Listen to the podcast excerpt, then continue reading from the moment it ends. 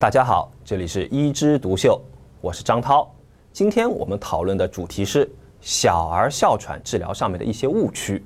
哮喘啊，是我们大家平时说的一个名字，其实它的名字呢叫支气管哮喘，它是以黏膜慢性炎症以及气道高反应性为特征的一种抑制性疾病。临床上表现为呢，小儿的气促、胸闷、咳嗽等一系列症状。是小儿科很常见的一种疾病。有些家长啊，对于这个哮喘的治疗，他不是很重视。他觉得小孩子的毛病嘛，你一般都跟发育有关啊。那个发育发好了，这毛病自然就好了。嗯，平时发的不是很重的时候，也不怎么去看。其实这个啊是不对的。小孩子哮喘啊，它是反复发作的过程。这个过程啊，对于这个肺的结构会影响，然后呢，会影响小孩的肺功能。当然，有一些小孩子，他随着他的呃抵抗力增加以后，然后他那个发作的频率会慢慢下降。但是这一部分的孩子啊，他不到三分之一。所以说，小孩哮喘你还是需要及时治疗的。然后有些家长说啊，我知道了，那我们有病时候就去看，那平时无所谓吧。前面我们说过啊，哮喘它是一个黏膜的慢性炎症，所以我们平时呢是要用一些激素类的药物啊去抑制这个炎症。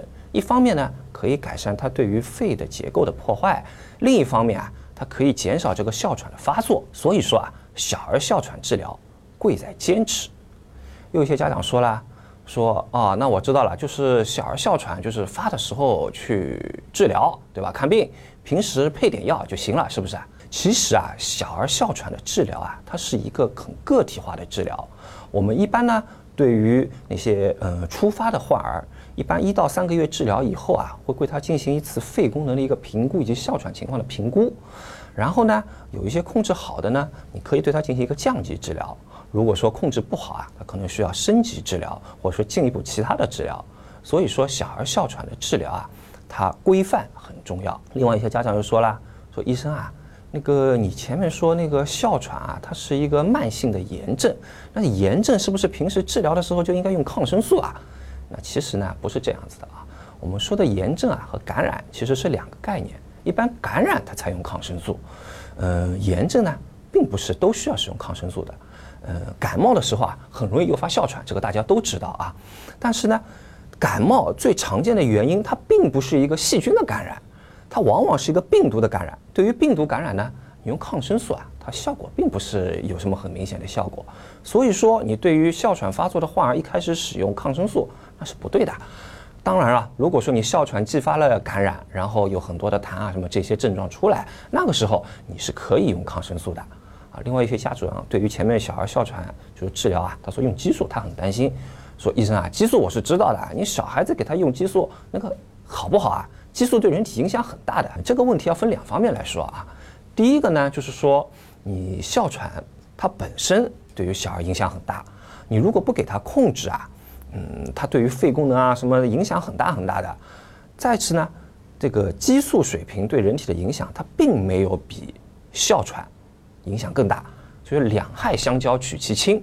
所以说呢，激素平时还是应该要用的。另外一点，我们用的激素呢，跟平时用的可能又不是很一样。我们一般都是给它气道给药。什么叫气道给？就是吸入的。它直接到肺里面以后，作用于局部，这样子呢，对于全身的副反应并不是很大。所以说啊，小儿哮喘在平时的时候用激素控制，那是一个比较安全的一个治疗。那有些家长说说我们家小孩子发哮喘的，那个发的时候那个症状很重啊，嗯，我每次都跟医生说要吊水。那到底这个对不对？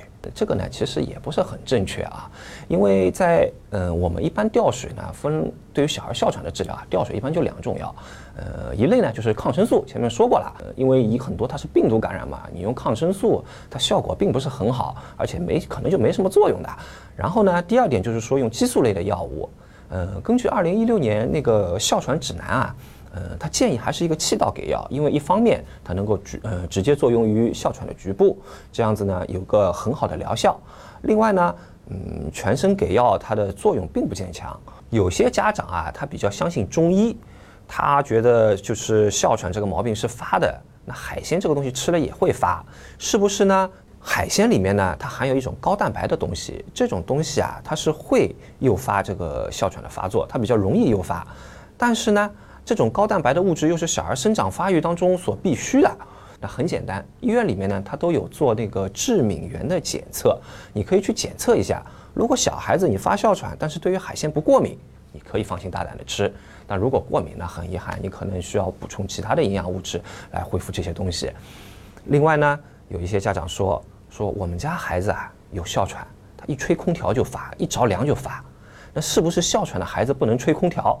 哮喘的孩子啊，他在温差太大的情况下，他是比较容易诱发这个哮喘的发作。嗯，但是你说像现在三十九度、四十度这个天，你不给孩子吹空调，那个大汗淋漓，那也太可怜了一点。那么孩子能不能吹呢？其实是可以吹空调的，但你要注意几点。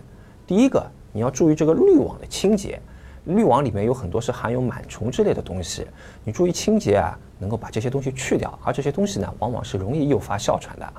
另外呢，你在孩子吹空调的时候啊，你不要一下子把它拉到风口，又或者说这个温差不要打的那个太低，就温差不要打的太大。你这样子，你可以让小孩子汗先擦干，在旁边一间房间等一会儿，让他适应一下温度，然后把温度逐渐逐渐的再调下来。另外啊，你在开空调的时候，你要开窗，做好空气流通，这样子孩子还是可以去吹空调的。今天我们主要说了一下小儿哮喘治疗方面的一些误区。那主要是要告诉大家，小儿哮喘是需要一个规范化的治疗，同时告诉了大家一些生活上的一些小细节，比如说海鲜能不能吃，空调能不能吹，这个希望能够给大家带来一些帮助。谢谢收看。